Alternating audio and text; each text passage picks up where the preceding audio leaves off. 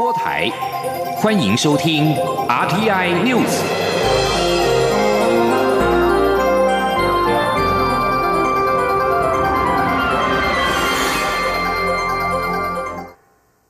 各位好，欢迎收听这节央广主播台提供给您的 RTI News，我是陈子华。香港特别行政区维护国家安全法及其第四十三条施行细则都已经生效实施。陆委会在今天表示，由于该法条文内容模糊腐烂，国人前往陆港澳及其停留当地的风险因此大增，建议国人避免前往。此外，蔡英文总统在日前表示，我方会考虑反制措施。陆委会表示，反制措施将视情况而定。陆委会正持续密切关注该法实施之后对香港情势的影响。记者王兆坤的报道。香港特别行政区维护国家安全法对于违反分裂国家、颠覆国家政权、恐怖活动、勾结外国或境外势力危害国家安全等事项，定有极重刑责。陆委会认为，这一种以言入罪、无限上纲及全球适用的规定，外界为之惊愕，并高度质疑。而该法第四十三条所定的实施细则，亦陷人于罪，且严重侵犯人身自由、财产权、隐私权。通讯自由、营业秘密，形同无限扩权的思想审查。陆委会表示，在陆港澳的人，不论国籍，只要涉及该法，受到监控、任意执法，甚至被拘留或遣送至中国大陆判罪的风险都将大增。因此，要提醒国人特别注意。陆委会副主委邱垂正说：“如已在陆港澳或者是过境港澳转机。”应注意港版国安法可能对个人人权和人身安全的危害。但如果尚未赴陆港澳，应审慎评估，倘有疑义，建议避免前往。特此提醒国人注意。关于我方可能采取的反制措施，邱垂正表示，对港政策是通盘审酌香港与两岸情势、中共及港府作为、主要国家的政策动向。陆委会将致力维护国家安全与人民利益，捍卫普世价值。他说：“我方的反制措施将视情况而定，我们将持续密注港版国安法实施对香港情势的影响。我们也会检视现行的法规，评估依法适时进行必要的应变措施。”台港服务交流办公室七月一号揭牌营运。邱垂正表示。至今接获将近七百多件的电话或电子邮件的咨询，内容包括移民、定居、投资、就学等事宜。邱垂正还表示，询问数量持续增加，应该与港版国安法实施的状况有密切相关。陆委会将持续密切观察。中央广播电台记者王兆坤台北采访报道。而针对港区国安法实施细则，恐怕冲击到台湾民间团体公民监督国会联盟下午在立法院举行记者会，主张立委跟县市议员前往中国考察应该事先申请，以免届时成为人质，产生国安的漏洞。他们要求立委跟议员应该公开出国考察的行程跟报告，让全民来监督。另外，澳洲政府在今天宣布停止和香港的引渡协定，借回应中国在香港强推港区国安法。澳洲总理莫里森表示，停止引渡协定的决定是因为港区国安法已经对香港的情势构成了根本的改变。此外，澳洲政府在今天也宣布延长大约一万名目前居住在澳洲的香港人签证五年。莫里森也表示，对目前在拥有澳洲学生签证或者是临时工作签证的香港人，澳洲政府也将提供让他们取得永久居留权的管道。另外，纽西兰政府也表示，正在检讨跟香港的关系，包括引渡协定、管制战略物资出口以及发布旅游警示。纽西兰外交部长皮特斯发表声明表示，中国通过港区国安法的决定，已经对在香港的国际接触产生了根本的改变。而针对澳洲政府宣布停止与香港的引渡协定，借以回应中国在香港强推港区国安法，对此北京当局批评澳洲干涉中国内政。蔡英文总统和行政院长苏贞昌在今天是前往了机械工会会员大会站台，两人强地的力挺机械业发展，政府将会再推出纾困三点零，一起帮助机械业度过疫情难关。而对机械业不断的疾呼新台币应该采防御性的贬值，苏贞昌则是回应表示，自己算是院长，但是也不敢一句话下判断，会将这些意见带给中央银行总裁杨金龙，请央行详细的盘整跟斟酌。记者谢佳欣的报道。武汉肺炎 （COVID-19） 冲击全球经济，台湾机械业也蒙受其害，今年产值恐难持平发展。蔡总统、行政院长苏贞昌九号特地前往机械工会会员大会致意，感谢机械业协助将台湾口罩日产能在短期内冲到两千万片，并强调会透过各种政策工具力挺机械业发展。尤其国际疫情未歇，前景不明，政府也将推出纾困三点零来帮助产业渡过难关。蔡总统说：“各位的困境，我们都非常的了解。今天我们的书院长在这里，龚政委也在这里，我知道他们已经很密集的在讨论，跟各位一起渡过难关的协助的方案。院长也说了，我们将会在短期内提出纾困三点的方案。”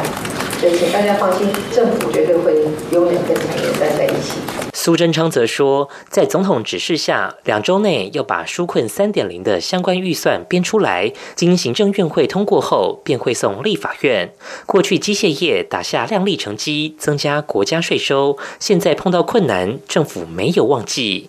对于机械业持续呼吁新台币应采取防御性贬值，否则影响出口竞争力，恐再掀起产业出走潮。苏奎回应，自己虽是院长，但也不敢一句话下判断，会请央行详细斟酌。他说：“我不敢答应一定会怎样，但我一定把各位这个意见要请中央总裁，但这时候理事们再详细盘整斟酌。”看怎么样能够最好。机械工会理事长柯拔西稍后受访表示，感谢总统及苏奎支持，机械业也理解，因全球量化宽松政策持续，热钱涌入台湾，但希望央行考虑汇率时，也要考量到热钱涌入只是短期，产业永续发展跟留台湾才是政府及产业要追求的目标。中央广播电台记者谢嘉欣采访报道。而在稍早的时候，行政长苏贞昌在行政院会当中才是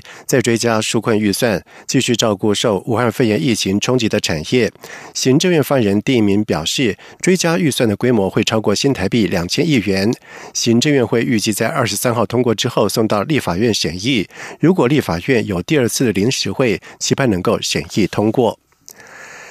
振兴三倍券进入到第二波的预购，行政院发言人第一名在今天表示，三倍券已经加印到一千四百万份，如果纸本预购热潮不减，会启动第二波加印，大约追加印至两百到三百万份。同时，他也表示，大约会有一千七百万人使用纸本券。记者王维婷的报道。振兴三倍券展开第二波预购，截至九号上午十一点为止，纸本预购已经达到八百八十二万九千三百八十九份，数位绑定一百四十六万四千八百六十五份。纸本券原本规划印制一千两百万份，但是预购情况热络。行政院发言人丁仪明在行政院受访时表示，已经决定加印至一千四百万份，将是第二波预购情况加印两百万。到三百万份，他也说整体印制费用不会超过新台币十二亿元。丁仪明说：“现在是以一天四十万的速度在增加，那预期最后一天又会再增加，所以我们预期五天大概是两百五吧。因为我们这次我们现在印制成本比上次消费券低很多，所以预计就算你印到两千万，大概成本大概十二亿左右。”丁一鸣表示，预估总共会有一千七百万人使用纸本券。中央印制厂一天可以印两百万份纸本券，但是需要三天的时间包装。正院已经规划加印和包装时程，纸本券一定领得到。丁一鸣表示，多少人使用纸本券或数位券与刺激经济效果无关，只要民众愿意消费，厂商加码都可创造刺激经济效果。他说，民众出一千元，政府。出两千元，各地方政府、厂商、小商家也推出加码优惠方案，相信三倍券效果会更好。中央广播电台记者王威婷采访报道。而为了抢攻三倍券的商机，不少的企业是纷纷推出了加码的优惠。人力银行就表示，根据最新的调查，有超过六成的企业将搭配促销的优惠计划，而且将近有四成有征才的计划，显示三倍券能够提振厂商的业绩，更能够带动企业短期用人的需求。立法院在今天进行考试委员被提名人吴欣欣等人的全院审查会。国民党立委李德维质疑吴欣欣曾经担任国家统一委员会研究委员，而后加入民进党，其主张从国家统一转变成台湾独立。对此，吴欣欣表示，从前总统李登辉时代到现在，整个国家政策都是反共，反对中共并吞台湾。他的理念从以前到现在都没有转变。记者刘玉秋的报道。立法院九号针对考试委员被提名人王秀红、杨雅慧、吴欣欣与陈景生进行全院审查会。国民党立委李德维质疑被提名人吴欣欣在一九九六年到一九九八年间曾任国统会研究委员，而国统会的核心主张为依据民主、自由、均富、力促中国统一。且胡欣欣在任期中还曾发表主张以中华民国名义促成两岸和平统一。李德维询问吴欣欣在两千年加入民进党，从主张国家统一到台湾独立的心路历程。对此，吴欣欣表示，从李登辉、陈水扁时代至今，我国国号一直都是中华民国，没有改变，也没有台独不台独的问题。中华民国台湾本来就是一个主权独立的国家。吴欣欣并强调，从前总统李登辉到现任总统蔡英文，整个国家政策都是反共，他的理念没有变过。认为总统时代，基本上那是我们整个国家的政策也是反共，好，反对中华人民共和国，反对共产主义的制度。一直到这一个陈水扁总统、马英九总统，到现在我们蔡英文总统，基本上我们的国策没有变啊，我们一样是反共的啊，反对中华人民共和国兼并台湾呐，并吞并吞台湾。所以我的理念从过去到现在一直都是这样的想，所以都没有转变，没有变。另外，国民党立委林思明询问考委被提名人陈景生，其所属的。基督教长老教会在大选时力挺蔡英文总统，被外界联想有仇中意味。对此，陈景生表示，他与教会一点关系都没有，基督教长老教会也不知道他被提名出任考委。陈景生强调，自己有基层公务员的经验，除了曾参与高考，也有命题阅卷的经验。若有机会，很希望能推动改革，因此很高兴接受提名。中广播电台记者刘秋采访报道。而另外一方面，环保团体在日前质疑考试委员被提名人周连香曾经在国光石化开发案当中提出训练白奶豚转弯等论述，没有坚守保育的立场，不适任考试委员。而对此，周连香在今天表示，他在国光石化案当中扮演球员的角色，不是裁判。同时，他也曾经在环评报告当中提出不建议国光石化开发案的意见，可能是沟通过程造成了误会。而据孔哲末代考委，多数。被提名人都认同自己可能成为末代考委，也强调废考监的发动权在于立法院，尊重立法院以及民意的决定。在外电消息方面，韩国首尔市长朴元淳在今天疑似留下遗言之后离家，并且把手机关机。他的女儿在下午报警之后，警方已经派人寻找朴元淳的下落。根据韩联社的报道指出，警方表示，朴元淳的女儿在当地时间今天下午五点十七分，也就是台湾时间今天下午的四点十七分左右报警，指出朴元淳大约在四到五个小时之前留下了疑似遗言的话之后就离家，连手机都关机。而警方目前已经派出了两个中队的警力以及无人机来搜寻朴元淳。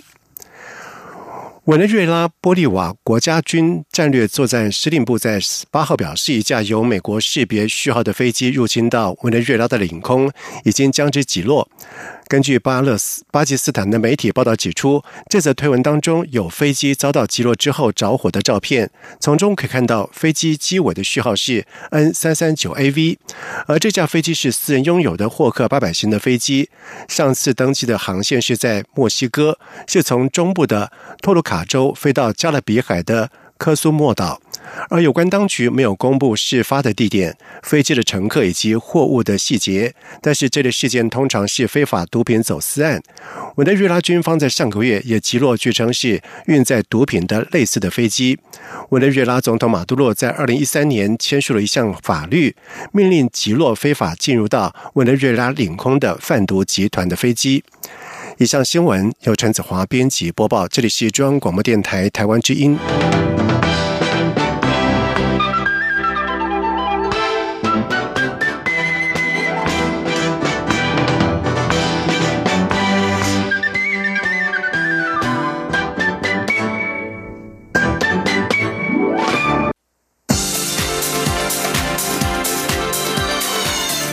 是中央广播电台。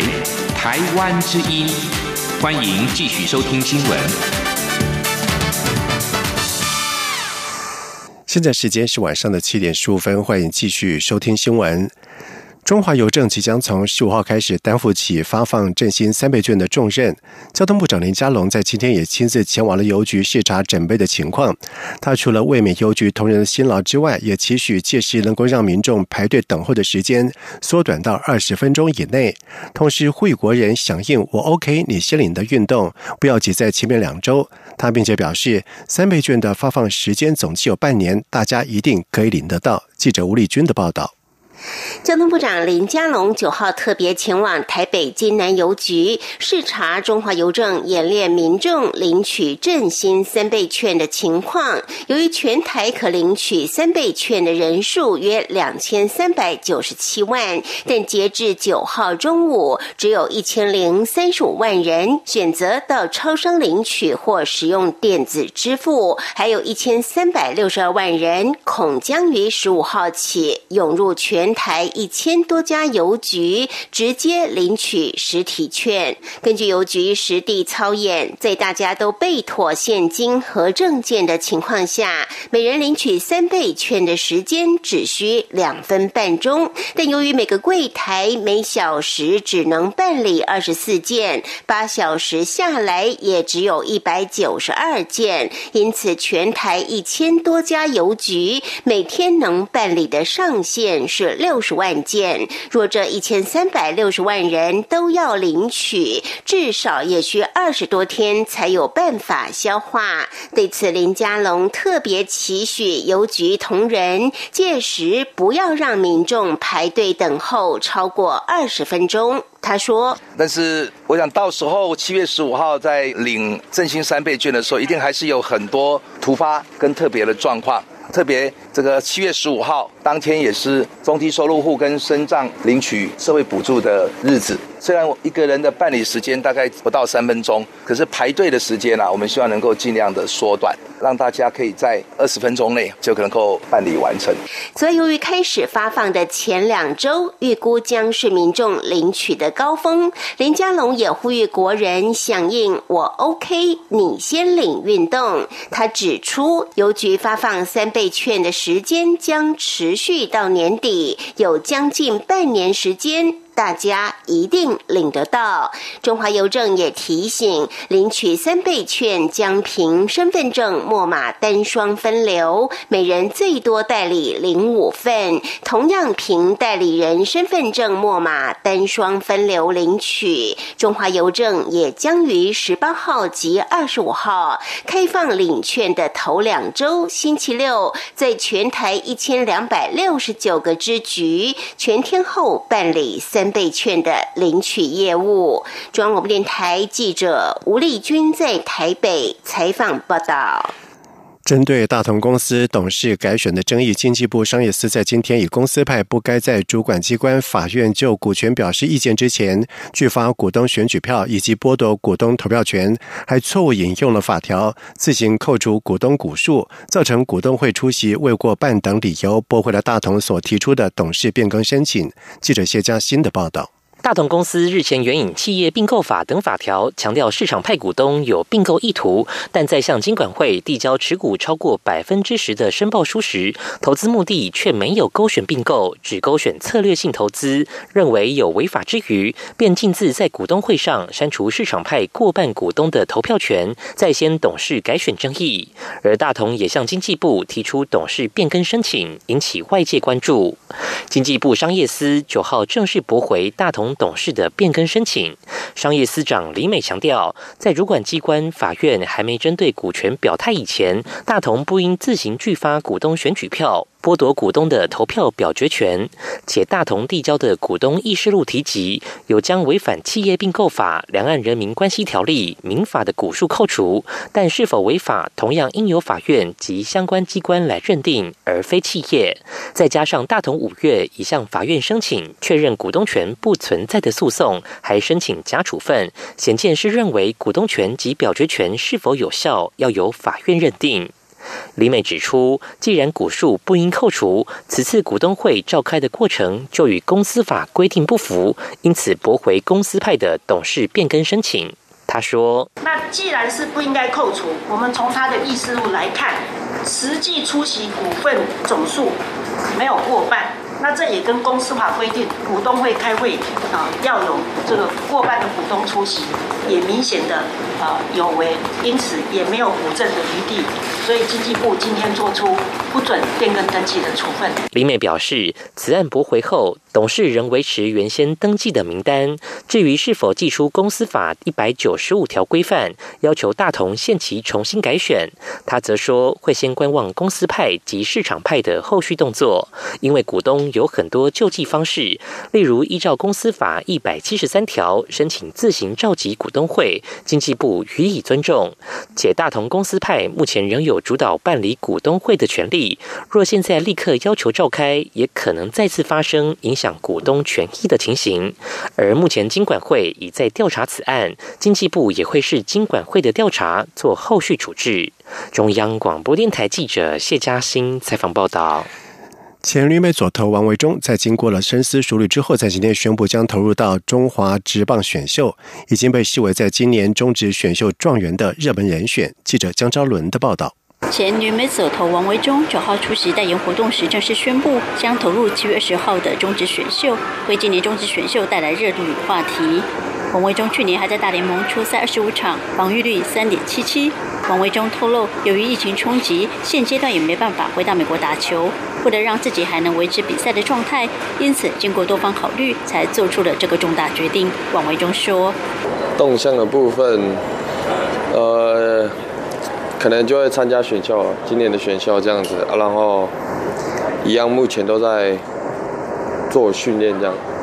今年也是因为疫情的关系，然后小联盟也不开打嘛，所以都没办法回去。然后想说，就希望就先回来这样子啊，然后有一个稳定的球技，然后也可以有舞台这样子。由于王维忠有大联盟以及韩国职棒的经历，一旦投入中职选秀，绝对是状元热门人选。王维忠对此笑说：“不敢说一定是状元，有前三轮就好了。”他还透露，他与握有状元签的魏全龙总教练叶军章有碰过面聊过，叶军章也帮他分析回来台湾打球的好处，经纪人也一直与魏全龙队保持接触。王维忠表示，这阵子一直都在进行自主训练，但因为没有比赛，光是训练会觉得没有目标，而且如果一年都没有比赛，感觉会差很多，因此才会决定先回到台湾打球。王维忠透露，他也跟前辈陈伟英谈过，陈伟英很清楚这是困难的决定，只是提醒他要想清楚。他也和目前效力乐天桃园队的哥哥王耀林讨论过，私底下也会开玩笑要哥哥告诉他乐天球员的弱点在哪里，未来才知道怎么对付。王维忠说：“既然决定回到台湾打球，当然希望能够拿到复数年合约，至少三年。目前都交由经纪人处理。虽然未来仍希望能够再回到美国打球，但王维忠也很清楚，只有在中职联盟表现得好，才有机会。”中国电台记者周超伦台北做报道。在外电消息方面，二零一五年七月九号，中国抓捕了上百名的维权律师、民间维权人士跟家属，部分人到现在还没有获得释放，被称为是“七零九案”，至今届满五年。美国国务卿蓬佩奥在台北时间九号的上午发表声明，谴责北京当年和现今的作为。蓬佩奥表示，“七零九大抓捕”的目的是恫吓一整个世代律师以及社会运动者，让他们不敢协助被中共视为是威胁的人士，或是担任他们法律代表。蓬佩奥表示，中国这波打压行动持续进行。在今年六月十七号，因为代理七零九受害者而遭到秘密判刑的余文生就是例证之一。蓬佩奥敦促北京遵守国际人权义务及承诺，并且履行中国境内保护人权以及基本自由的相关法规。中国七零九大抓捕事件到现在已经届满五周年，欧洲联盟敦促北京当局释放数百名人权律师跟维权人士，而美国在七号的时候也呼吁中国当局。释放清华大学教授徐润张润，他是少数勇于公开批评习近平的人士。另外，中共官场再传出坠楼事件。澎湃新闻在今天引述多个管道消息指出，金门市委常委秘书长廖明国在八号下午在当地老市委大院坠楼身亡，而公安部门正在调查，政府已经成立专办小组，调查结果还没有出来。根据金门日报日前的报道，出生于一九六一年的廖明国是湖北。钟祥人有湖北省委党校在职研究生的学历，在二零一六年十二月起担任金门市委常委、市委秘书长等要职。而中国官场近年来是屡传官员坠楼事件，部分被疑似涉及到贪腐案件。二零一八年十月，北京中央政府驻澳门联络办公室主任郑晓松从。澳门的住处坠楼身亡，引发了外界的震惊。官方则指出他是身患了忧郁症。而在今年六月，中国法制网报道指出，司法部党组成员、政治部主任马丽冯丽君因病去世。但是港媒引述消息表示，冯丽君是从十六层楼高的住处坠楼身亡。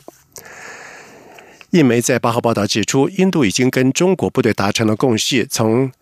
拉达克东部中印实际控制线分别撤出，以建立共四公里的缓冲区。而中国外交部发言人赵立坚在今天间接证实，双方已经在加万古等地脱离了一线的接触。他并且指出，目前中印两国边防部队根据。军长级会议达成的共识，在中印边界西段加万古等地区已经采取有效措施，脱离一线的接触。中印双方将继续透过军事以及外交管道保持对话沟通，包括举行新一轮的军长级的会谈和中印边境事务磋商，以及协调工作机制会议。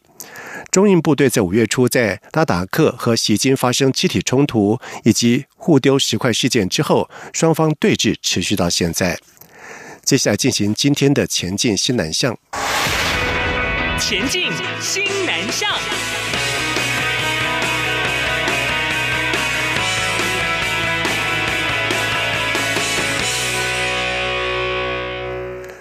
来自马来西亚这学期将毕业的一所大学的学生洪子顺。在台求学期间，成果丰硕。不仅是曾经到了尼泊尔担任国际职工，更特别的是，他还学会了宠物读心术，能够跟宠物心灵沟通。记者陈国维的报道。一手大学企业管理学系学生洪子顺来台四年，担任过系学会会长、学生会会长以及侨联会宣传长，并远赴尼泊尔当国际志工，积极接触不同事物，体验各种学习乐趣。他当时到尼泊尔辅导国中小学生，同时设计出中文、英文和马来西亚文的三语教材，自己也向小朋友学尼泊尔文，相互学习。洪子顺说，由于当地教学资源不足，他就在社群平台发布募资讯息。后来成功帮学童添购文具和装修电脑教室。我募集成功了之后，其他学校的职工又来问我，然后所以其他职工也在那边也在募集，所以我们总共帮了四间学校募集。洪子顺也透露，他有养一只宠物鼠，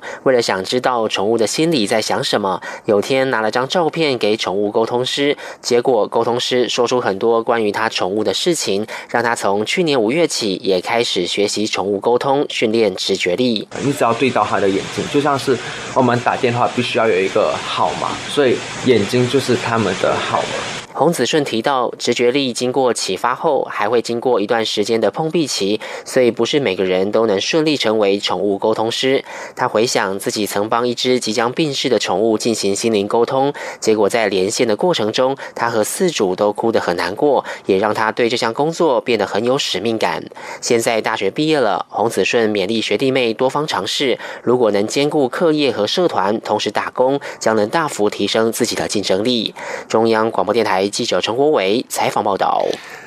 台越经贸区域紧密，带动了当地台商金融商机。金管会在日前核准上海商银赴越南北林设立代表人办事处。金管会银行局副局长林志吉表示，目前共有十三家银行分别在胡志明市、河内、同奈等地设立了十一家代表人办事处、十二家分行以及一家的子银行。而这十一家办事处目前在越南排队等升格分行。而其中，中国信托银行则是从二零零五年八月获得金管会核准至今之后。尚未被越南主管机关核准。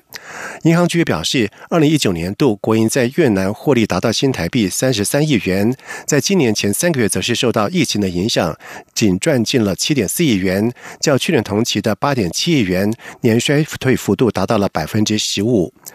以上新闻由陈子华编辑播报，这里是中央广播电台台湾之音。